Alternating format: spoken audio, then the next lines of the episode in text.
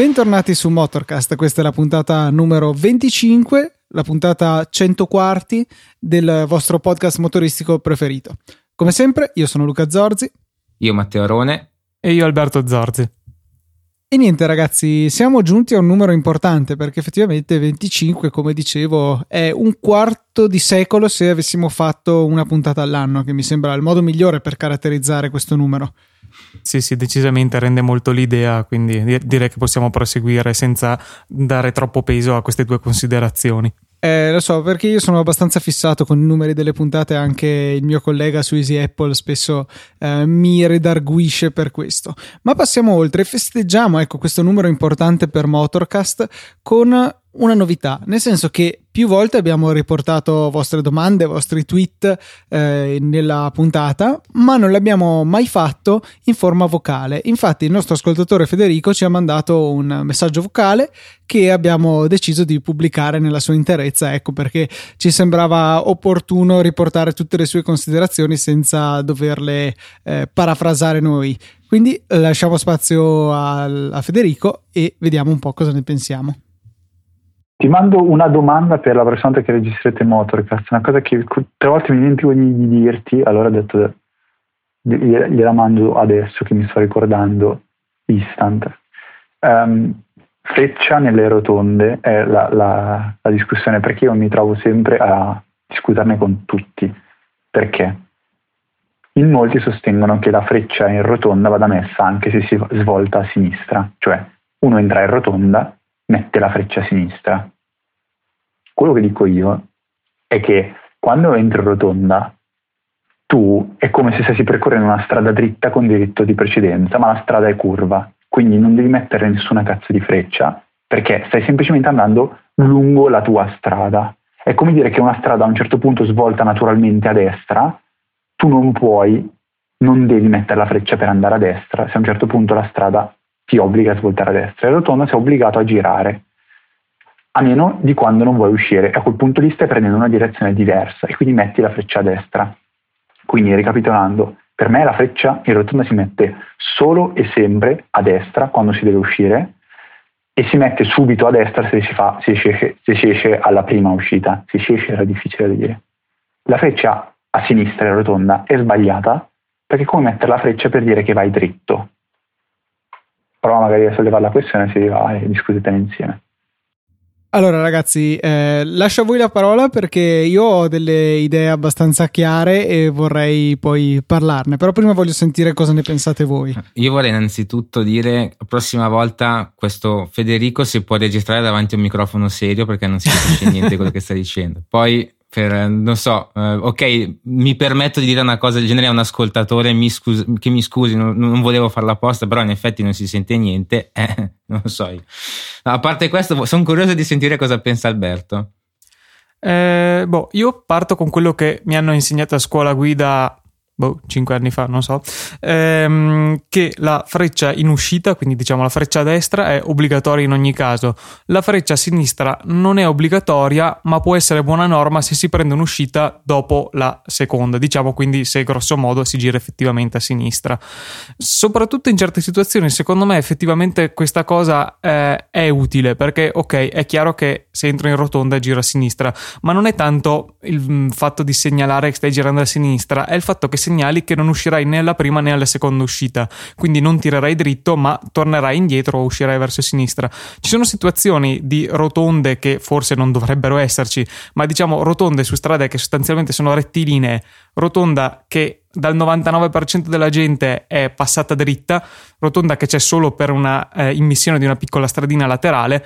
Appunto nel 99% dei casi la gente tirerà dritta, quindi se io vengo in un verso, quello nel verso opposto tirerà dritto, io potrei non fermarmi alla rotonda e andare. Chiaramente non lo posso fare nel dubbio che eh, questo qua invece voglia tornare indietro o girare da un'altra parte. Se lui mi mette la freccia segnalandomi che è questo quello che vuole fare, io in tutta sicurezza mi fermo senza avere il, la tentazione, diciamo, di tirare dritto o quasi. Direi per co- spiegare la situazione che tutti conosceranno, la rotonda dell'S lunga, senza ulteriori spiegazioni.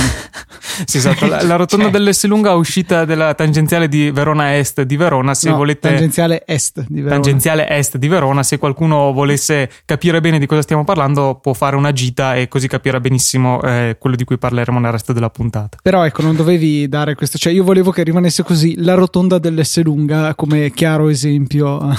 Si avrebbero dovuto fare del tour di tutti gli S lunga, beh dai diciamo di Verona perché sanno che siamo di Verona quindi. Beh, Però, guarda che un, un, S lunga vicino a casa mia ha sostanzialmente lo stesso tipo di rotonda quindi penso che valga anche per più S lunga eh, vedi, Credo che sia quindi richiesto da, dalla dirigenza de, Caprotti stesso richiede sì. che sia costruita ci sia una rotonda inutile eh, innanzi al proprio punto vendita. Eh, no, comunque, cioè, tornando al, alla domanda dell'ascoltatore Federico, eh, secondo me c'è una, una, cosa molto semplice di fondo in questo mettere la freccia anche a sinistra. In un mondo ideale sarebbe del tutto inutile, in un mondo ideale in cui tutti mettono la freccia in uscita, perché eh, è automatico che se non metti la freccia, allora vuol dire che resti dentro la rotonda. Eh, per quanto sì, effettivamente può fare comodo se tutti adottassero il sistema di uscire almeno alla terza uscita, quello che dicevi tu Alberto prima. Sì. Però c'è sempre il fatto che siamo in Italia, la gente non mette la freccia neanche per svoltare eh, fuori dalle rotonde.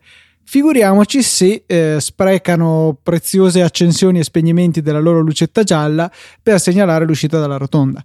Per cui ehm, mettere la freccia a sinistra eh, vuole dire guarda sono una persona semicivile che tendenzialmente mette le frecce ti sto segnalando che la metterò quando esco quindi ora che ce l'ho a sinistra accesa vai pure tranquillo che non uscirò. Eh, questo è un po' il mio pensiero di fondo perché ripeto non sarebbe assolutamente necessario se tutti si attenessero alle regole di corretto uso delle frecce. Anche qua ci sarebbe da discutere, mi sa che l'abbiamo anche già fatto agli inizi del podcast perché è un argomento che a me personalmente sta molto caro. Però, ehm, visto che non siamo assolutamente in un mondo ideale, anzi direi tutto il contrario, è abbastanza utile ecco, mettere la freccia anche a sinistra. Però c'è, c'è una considerazione da fare, perché spesso mi capita di essere in situazioni del tipo che nel caso una macchina avesse la freccia a sinistra, io non la vedrei comunque, a prescindere. Cioè, mh, mm, non è sempre utile alla fine questa freccia a sinistra, eh, ti, ti, dirò. Diciamo che mh, mm, mal che vada è inutile, cioè non, non, lo vedo come un fastidio, al limite è ridondante o ti dice una cosa che già sapevi, ma non ti crea un danno come il non metterla in uscita, insomma. No, no, quello assolutamente no, però, però, come diceva prima Luca e comunque come sappiamo tutti, non, non credo che sia cioè, noi stiamo qua a parlarne perché ci sta molto a cuore, in effetti, ma il problema rimarrà, penso, per, eh, per ancora per un bel po' di anni. Sì, è che appunto quando mm, vedi qualcuno che arriva sulla rotonda e sta percorrendo, non ha la freccia, ti viene sempre il dubbio eh, vorrà continuare sulla rotonda o semplicemente è un idiota che non ha messo la freccia e quindi in realtà sta per uscire? E nella maggior parte dei casi purtroppo forse è la seconda la, la, situazione, però appunto rimane il dubbio e alla fine tempo su tempo, ehm, cioè situazione su situazione nel corso di una giornata, secondo me sul totale... Eh, contribuiscono al, al, formarsi delle code o comunque a far perdere tempo alla gente perché sono comunque un paio di secondi in meno che ti fanno perdere per vedere cosa fanno, cosa che potresti evitarti se mettessero la freccia anche all'interno, che dai adesso, dai dopo, dai 100 macchine che fanno la stessa cosa, alla fine, cioè, parzialmente contribuisce alla coda tu stai dando per scontato un'altra cosa che secondo me è sbagliata è che la gente sia attenta e sveglia al volante. per cui cioè, la maggior parte della gente non sarebbe in grado di sfruttare il, gli altri che mettono le frecce se non per basilari funzioni di sicurezza e anche solo per queste comunque secondo me sarebbe molto utile che il popolo italico si, si sdoganasse ecco, all'uso di, di quella levetta a sinistra del volante che troppo spesso viene trascurata Sì, sì, concordiamo, dovremmo fare una petizione a livello nazionale appunto per il corretto uso delle frecce.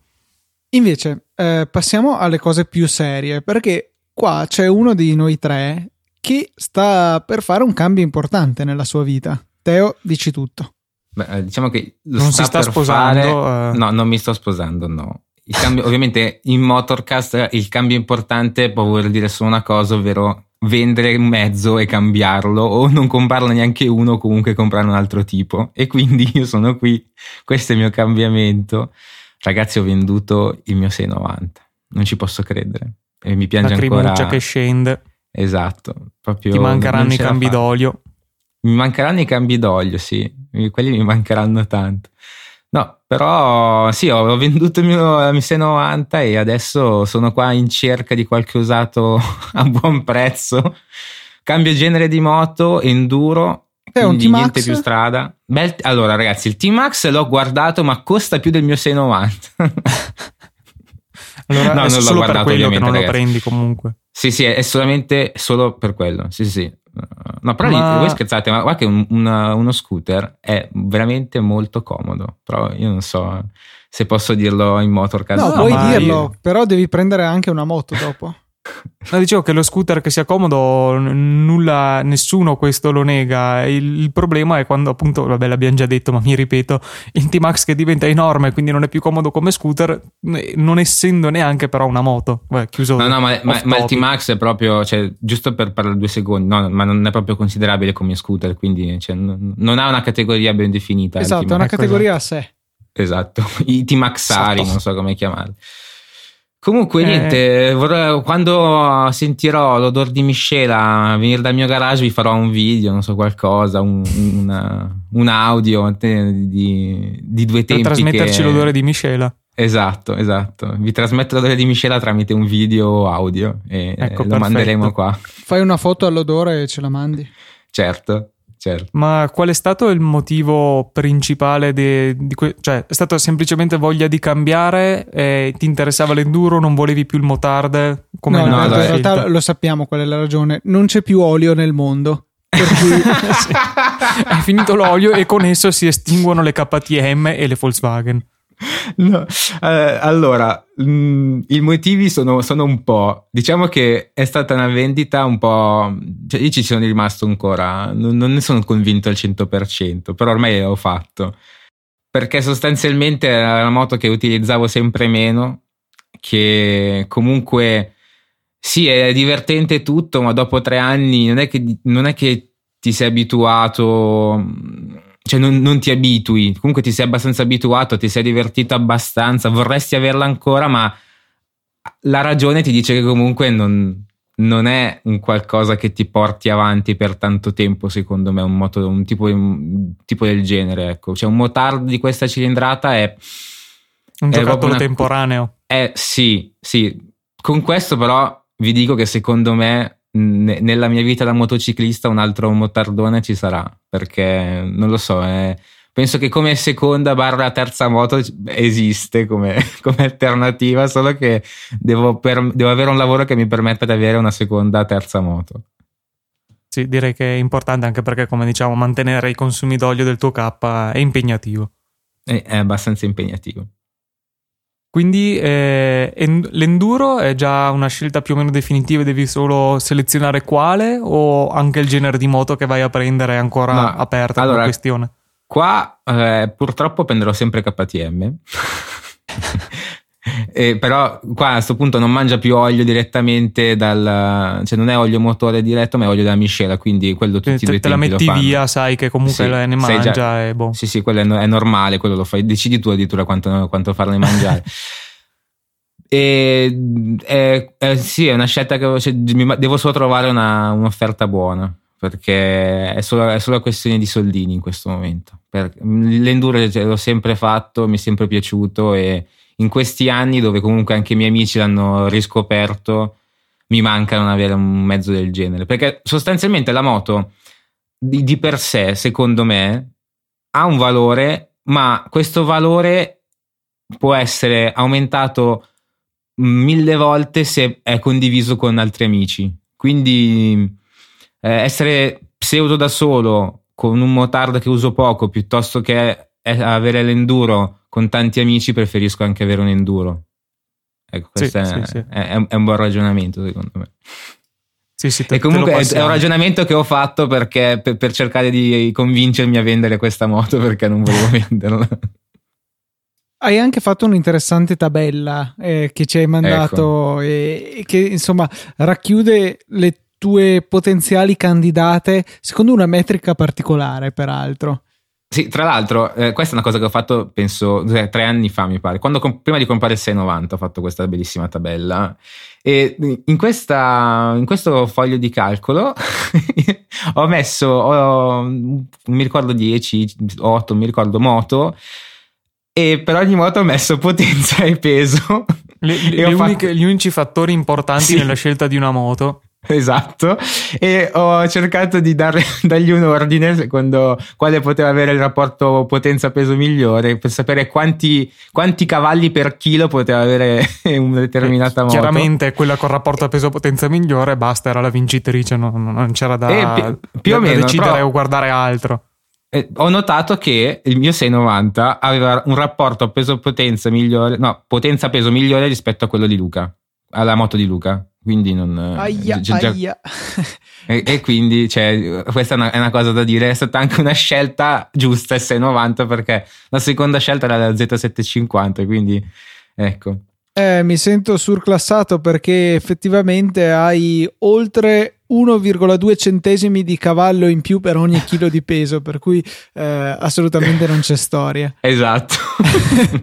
sì, contro la Z, Z750, anche detta Ubisonte, ma sì, c'è solo un po' di. È tutto rinforzato in realtà, è solo che è indistruttibile. Sì, eh, sì, sì, sì. Puoi, puoi, farci incidenti a manetta e non si farà mai niente. No, però, cioè, ecco, consideriamolo così. Se dove. Allora, facciamo che la moto parcheggiata viene investita da un camion, eh, completamente distrutta, da buttare c'è tanto di quel materiale da recuperare. Voi con le vostre carrettine lì ci farete pochi soldi. Io invece al Robby Vecchi o in discarica. Sì, se devi venderla il fe- chili di ferro, effettivamente. Eh, ragazzi, sono cose da considerare. La moto ha una vita utile e un momento Sappiamo in cui che prima essere... o dopo un camion la investe, quindi sono scelte da tenere in considerazione. Secondo me eh, va considerato tutto nella scelta della moto e l'eventualità che da parcheggiata venga investita da un camion non è da sottovalutare. Io stesso, eh, uscendo per venire a casa per eh, registrare appunto questa puntata, ho visto una ragazza che parcheggiando ha preso in pieno la macchina che era parcheggiata dietro a dove voleva mettersi, insomma, su angolo posteriore destro con l'anteriore sinistro della macchina quello poteva essere un camion e la vostra moto parcheggiata. Sì, sì, sì.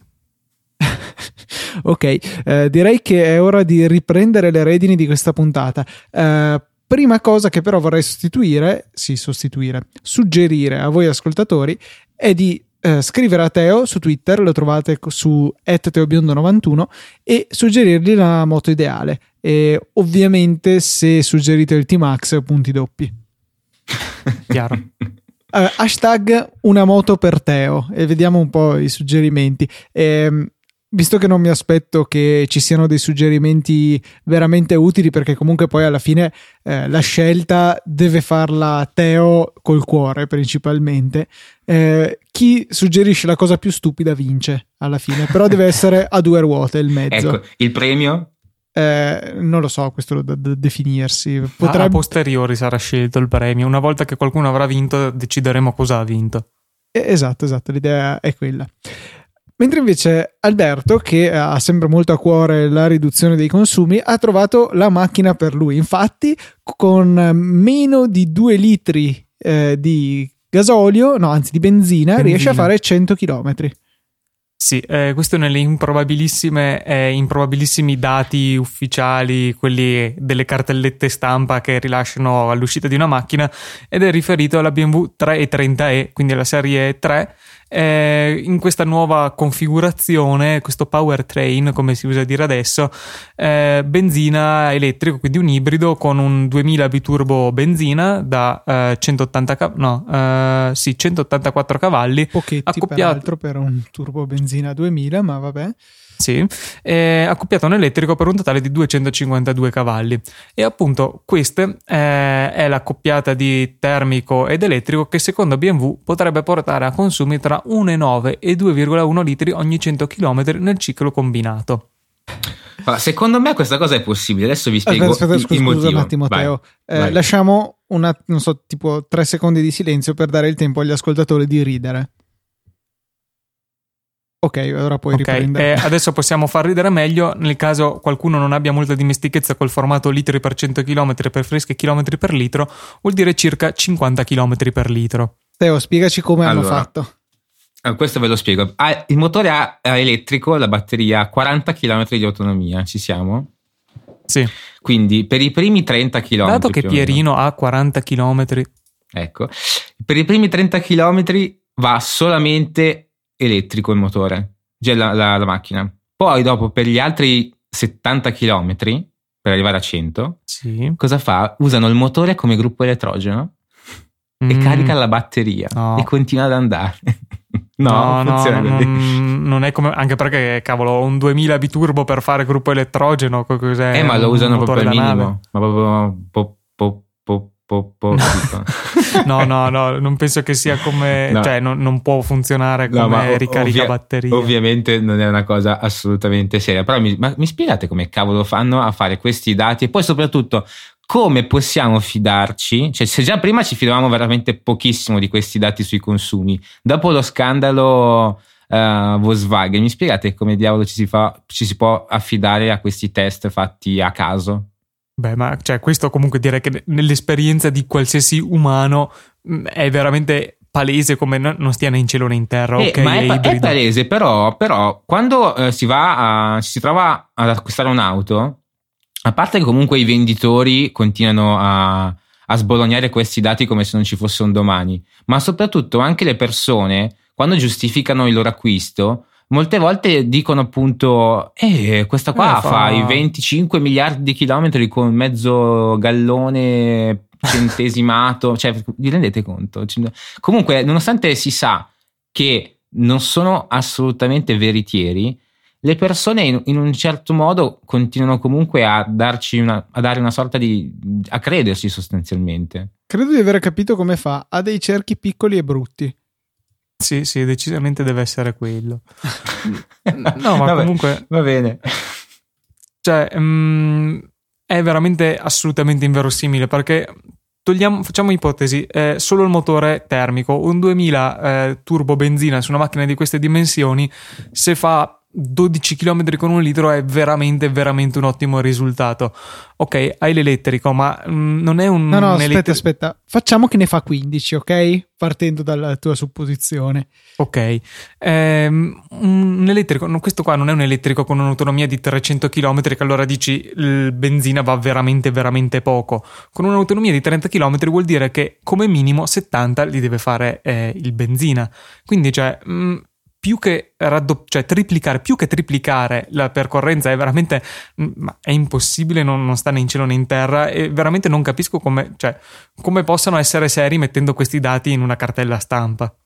Sì, non, non ha alcun senso perché se anche questi ipotetici 15 km litro venissero raddoppiati saremmo comunque a 30 e ne mancano altri 20 che è quasi altrettanto per arrivare a, a questa promessa. Secondo me è del tutto inverosimile. No, adesso voglio cercare la Prius quanto dichiara, perché cioè, secondo me neanche la Prius dichiara una roba del genere. Tra parentesi, eh, a, a corredare questo uh, articolo che riporta questi dati così inverosimili, c'è una pubblicità che si intitola, c'è nella foto eh, un- come una specie di finto video da YouTube da cliccare, dove c'è un, tizio di fianco a una Gaiardo verde. E sì, la pubblicità dice come questo ragazzo ha guadagnato 2.375 euro investendo online. Secondo me la cosa più rilevante è come con 2.375 euro abbia comprato una Gaiardo. Vabbè, ok, niente. eh, Eh, Alberto, io, io sto cercando i dati? dati della Prius, quindi ti ho sentito parlare di Lamborghini, ma eh, non ho colto più di tanto. Magari ci torniamo dopo. Ecco, io ho trovato. Ma magari no, perché era una battuta triste. Ah, ok, allora forse è meglio di no.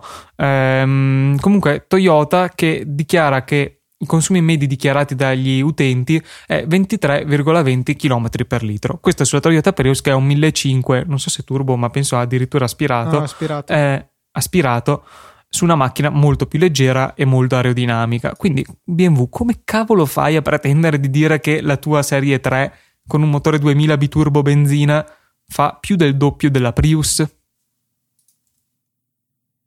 Lasciamo ai posteri l'ardua sentenza. Sì, decisamente. Mm, beh. Ragazzi, siete voi che siete fan di BMW, eh? Dovete, effettivamente potreste chiederlo direttamente. No, sarebbe casa. interessante andare in un concessionario e, e, chiedergli fuori dai denti: ma siete seri, ma ci credete? Cioè, no, eh, oh. a dirgli adesso mettiamo un litro di benzina nel serbatoio e vediamo fin dove arriviamo. cioè, sì. questa sarebbe la prova da fare. Ehm, comunque, invece, parliamo di un marchio un po' più consono a Motorcast, cioè Ferrari. Giusto sì, perché eh, ognuno di noi ne possiede una. Sì, cioè, ovviamente. Almeno una. Eh, Ferrari oggi ha, pre- proprio oggi che registriamo, quindi siamo giusti, ha presentato il... Chiamarlo restyling forse è un po' eh, riduttivo. No, no, ieri, dire... Alberto. Ieri? ieri? Sì. Allora, niente, mi, mi scuso per, questa, per questo errore. Eh, questo pesantissimo direi restyling della FF che è la strana sh- shooting, shooting break come si dice? che per inciso shooting credo e per shooting inciso break. ne ho vista una giusto stamattina Ecco, quindi perfetto. Shooting Break, eh, also known as um, Station Wagon a due porte. Eh, eh, per quelli che non capiscono l'inglese, grazie, anche io non lo capisco molto bene. Anche detta Station Bravo. Wagon a due porte, perfetto. perfetto. Eh, insomma, ha presentato questo restyling che è molto più pesante di quello che ci si sarebbe aspettati. Addirittura hanno anche cambiato nome, che peraltro diventa un GTC4 lusso che a me sinceramente lascia un po' perplesso, e a Luca, parlando prima, diceva che invece lasciano molto perplessi i fari posteriori. Ma sì, dei fari posteriori che ehm, richiamano un po'. Cos'era la eh, 550? 550, 575 a Maranello. Ecco, eh, però che secondo me boh, non ci stanno molto. Stesse, cioè, il concetto intero della macchina è discutibile, secondo me. Eh, quello spoilerino là che ha sopra i fari, proprio mh, eh, ovviamente qua come al solito eh, sarebbe opportuno che apriste le note della puntata adesso, tipo anche se, si, se state guidando nel traffico, tirate tranquillamente fuori il telefono e perdete, cioè distraetevi, guardate le foto della, della Ferrari, che così appunto potete seguire meglio i miei discorsi. Uh, cioè, questo insieme di macchine, soprattutto il retro, non, non mi convince neanche un po'. Uh, ha come un, un'espressione accigliata, un, non so, ma voglio veramente esistere o, o, mi hanno messo qui solo per far finta e poi non, non mi comprerà nessuno? Questa è un po' l'espressione che mi, che mi comunica questa. Beh, do, dopo questa che l'hai descritta così, penso non sia neanche necessario che gli ascoltatori guardino le foto, è abbastanza autoesplicativa la tua no, descrizione. E in più è grigia, cioè è veramente uh, brutto colore, non, non, non ci sta bene. Se, se, posso dirlo, invece, a me non più che qualche particolare in generale, le linee che mi sembrano molto, molto uh, spigolose. Non, tese sembrano... si dice in, desi- in termini da designer, linee tese. Madonna, quanto, quanto sei colto, mi piaci tanto. uh, sono troppo tese, non, non, vedo questa eleganza che generalmente anche nelle, nei modelli più tamarrati di Ferrari vedo comunque. Ma cioè, guarda tutte le altre Ferrari che ci sono in questo articolo di Road and Track che vi sì, metteremo infatti, nelle note. Cioè, sono tutte sì. belle, eh. Invece questa dici, mm, non lo so. Cioè, è qualcosa che in genere ti, ti riferisci alle Lamborghini perché comunque le Lamborghini, almeno questo in passato, era un'auto che o ti piaceva o ti faceva schifo.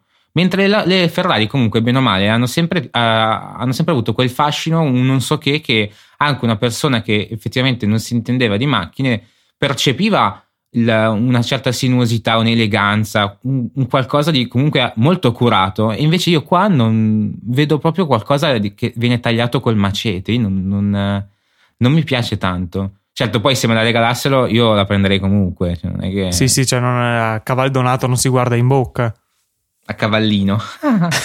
Anche la FF comunque a me non è che eh, non è che entusiasmasse come, come. Beh, diciamo che il muso è più o meno uguale, è il sedere che cambia tanto. Sì, sì, certo, certo. E è comunque la parte meno riuscita, ma perché è la parte che meno c'entra con Ferrari in generale. Ma io vi dirò, invece a me la FF non è mai dispiaciuta. Sicuramente è una Ferrari diversa, lascia un po' perplessi, ma perché proprio questo genere, categoria di macchine che a parte essere poco comune, ma effettivamente è strano se vogliamo. Eh, comunque, appunto, a me non, non, è mai dispiaciuta. Secondo me ha il suo perché.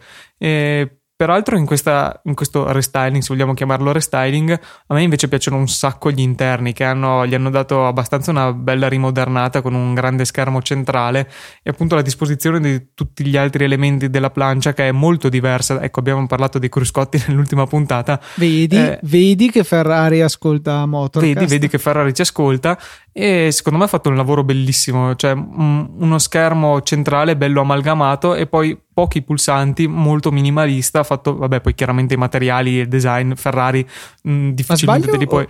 O è tondastro anche lo schermo, un po' curvo? E non si percepisce, però eh, sembrerebbe di sì. Non so se è un semplice effetto della cornice. Però anche perché comunque... questi penso siano dei rendering in realtà, quindi difficile. Strano anche che ha, sembra avere la, tipo la chiave da appoggiare nel bracciolo e senza un classico sistema la... chiave in tasca e si parte. No, ma io penso che quello sia solo un vano. Un, un portachiave, cioè proprio sì, un, portachiave. un, un su- supporto per chiave Ferrari, capito? Una roba del genere. Esatto. Deludente eh, anche dal punto di vista del motore, insomma, non arriva neanche a 700 cavalli. Sì, sì, no, è mm, abbastanza buttato là come motore, è un po' squallido, sì. Eh, sì, sì, veramente. Il Teo dovrebbe un po' pensarci, insomma, prima di accettarla così. Mm, infatti. No, c'è comunque... Ehm, a, rimanendo in tema Ferrari, già che ci siamo, volevo chiedervi una cosa escludendo i modelli tipo la, mm, la, Ferrari, tipo la Enzo, insomma tutte quelle super super eh, Ferrari a tiratura limitata, di quelle degli ultimi boh, 20 anni, quale è la vostra Ferrari preferita? Comincio io giusto per darvi un minimo di tempo per pensare e per ora la mia è la F12, senza ombra di dubbio. Io mm. dico la mia per me è forse la 430, sicuramente della sua categoria, uh, cioè diciamo... Secondo sì, me è una delle meno riuscite invece. No, no invece a me è sempre piaciuta, piaciuta, un sacco. Sicuramente all'interno della sua categoria, cioè 360, 430, 458, quello non c'è dubbio. E, e forse anche in assoluto. E invece un'altra che, che si contende sull'assoluto è la 599. Teo? Allora, qua è è, è sempre difficile, non, non, riesco mai a cercare di, di poter immaginare quale, potesse, quale potrebbe essere quella la preferita. Eh, tu dici la, la 430, non lo so, anche secondo me la 430 non è ben riuscita, però effettivamente no. di, di, quelle no, cioè, mi sembra un po' banale, non saprei. N- non ne ho effettivamente di preferite. Non, Dai, buttati. No, dai, non, può, mi, mi fate questa cosa. Dai, ti dicono Ferrari che vorresti in questo momento. Buttati. Ma, ma no, ragazzi, siete delle brutte persone. Brutte, brutte persone. ma no, cioè, per dirvi, prenderei la California perché mi sembra quella un po' più da California. Cioè, non so come dirvelo. non so esprimermi. Però non, effett- cioè, non mi entusiasmano le, le Ferrari. Non, qua Cosa? adesso Ecco, esatto. Qua adesso tutti gli ascoltatori mi manderanno a quel paese. Non, non lo so, io onestamente non, non, ne prenderei neanche una, però buona. Basta, prima che, mi, prima che mi scavo è ufficialmente espulso. Profond- eh, esatto. Seduta stante. Ok, direi che è il momento di bah. passare oltre e passare un po' a quello che è il mezzo de, di sogni, sicuramente di noi tre, ma credo anche di ogni ascoltatore di Motorcast, e cioè eh, un bellissimo furgone Mercedes eh, classe V Black Crystal. Lascio a voi il compito di descrivere questo spettacolo a quattro ruote. Che comunque c'è la mia ironica, ma fino a un certo punto come, eh, come descrizione, ecco. Sì, diciamo che questa è, un, è, un'elaborazione, non so se è la marca Black Crystal, comunque è un tuner di qualche genere, ehm, su base Mercedes classe V, che peraltro è una denominazione nuova, non so come si chiamasse prima, comunque diciamo il pulmino della Mercedes, quello che è spesso usato dai noleggi con conducente o quelle cose lì, e, e questa è una versione di un'opulenza assurda fatta a mo' di limousine con quattro posti, due fronte marcia e due contromarcia, che, quindi che si guardano, con una profusione di radica pelle, mm, sedili reclinabili, una cosa assurda, veramente, op- veramente opulente, cioè opulenta si può decisamente dire, che però per viaggiare in tutta comodità, mh, lunghi viaggi, cioè una limousine veramente gli fa un baffo a questa. Ecco, questo, questa onestamente la, la comprerei rispetto a cioè, preferirei questa che una Ferrari. Adesso qua boh basta. Ufficialmente espulso forever. Pu- puoi dire le tue ultime parole sul podcast prima di essere no però ma a, a voi radiato. piacciono veramente gli interni, gli interni di questo Black Crystal così brutti? Cioè io non lo so. In realtà mi piacciono? sì, cioè è mh, di una tamarragine devastante cioè la vedrei più da magnate russo però è molto carina secondo me, cioè eh, ci viaggerei no, volentieri. Ma, ma, ma, finché si tratta di pelle fino alla morte va bene, ma a me proprio non mi piace quella, non so se è radica o eh, sì. Ah, sì, è vero che tu hai questa avversione cioè, per è la proprio, radica. Ma, ma, è proprio brutta, ragazzi. Cioè, no, io veramente, gli ascoltatori, la radica, sì o no? Cioè, perché è proprio, per me è proprio assolutamente no, non esiste. Il telo avrebbe fatto tutto in fibra di carbonio, le parti che qui sono in radica. Ma piuttosto la fa, la, l'avrei fatta in, in palché, cavolo, per farvi capire. cioè, ma, qualcosa ma di. No, dai, ragazzi, no, è proprio brutta la, la, radica, è proprio brutta. Adesso qua magari avete anche un'auto in casa con, con, la radica, però per me proprio no, è, è proprio un no assoluto. No, sei fortunato, non, non, non, abbiamo neanche macchine al momento che, che ce l'abbiano dentro, quindi non, non ci hai offeso personalmente più di tanto. Eh, Comunque, boh, sì, effettivamente, eh, cioè, qui è un livello di pacchianaggine assurda. Però, cioè, farsi un viaggio all'interno di, di, questo furgone, se vogliamo chiamarlo furgone, deve essere veramente una, una bella cosa. Un viaggio molto rilassante. Ok, eh, direi di fermarci qui su questa nota di alto livello. Poi nel frattempo ho inviato a voi un messaggio del quale poi parleremo magari nella prossima puntata di alcuni video fatti dalla stessa persona su YouTube, una persona che ha diverse macchine, ecco, mettiamola così. Non dirò altro, non eh, spoilereremo niente ai nostri ascoltatori e eh, andiamo a chiudere la puntata, forse un po' più breve del solito, ma densa di contenuti. Eh, con quello che tutti aspettano, il momento della verità, il momento in cui Teo ricorda il nostro indirizzo email ma oramai non ho più assun- alcun dubbio perché... A parte su come dire questa frase. Es- ma... Esattamente.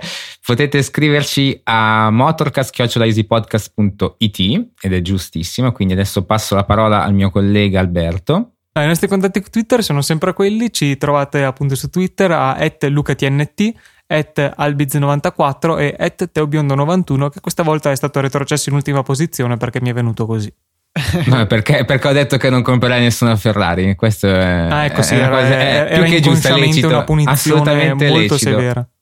Infatti, sì, avete fatto bene. Ragazzi, poi mi raccomando, fateci sapere con l'hashtag una moto per Teo oppure con la mail che potete tranquillamente usare. Sì, che sembra peraltro il nome di una iniziativa di beneficenza di qualche ah, genere, sì. una moto per Vabbè, io sono favorevolissimo, cioè sono qua proprio sì, cioè, non è un'idea per la moto per Teo, è proprio una moto per Teo. Lui vuole una moto, non, non vuole un'idea, vuole, vuole, che voi gli regaliate una moto. Però punto. fai attenzione perché i nostri ascoltatori so che sanno essere crudeli e ti potrebbero regalare di quei mezzi eh, invidiabili, ecco, diciamo sfiziosi. solo così. Eh, questi mezzi sfiziosi, eh, aspetta, come si dice? È un po' pariscende, ma sta revisionato. Ma sta revisionato. Eh, ecco, vi aspettiamo numerose le vostre proposte improbabili, eh, o appunto o su Twitter o sulla mail. Magari poi faremo una premiazione ufficiale nella prossima puntata. Prossima puntata che chiaramente sarà tra due settimane. Questo è veramente tutto per questa puntata, quindi direi che possiamo cominciare con il tradizionale giro di saluti conclusivo. Un saluto da Luca. Un saluto da Matteo. E da Alberto. Comprate Ferrari, ragazzi, comprate Ferrari.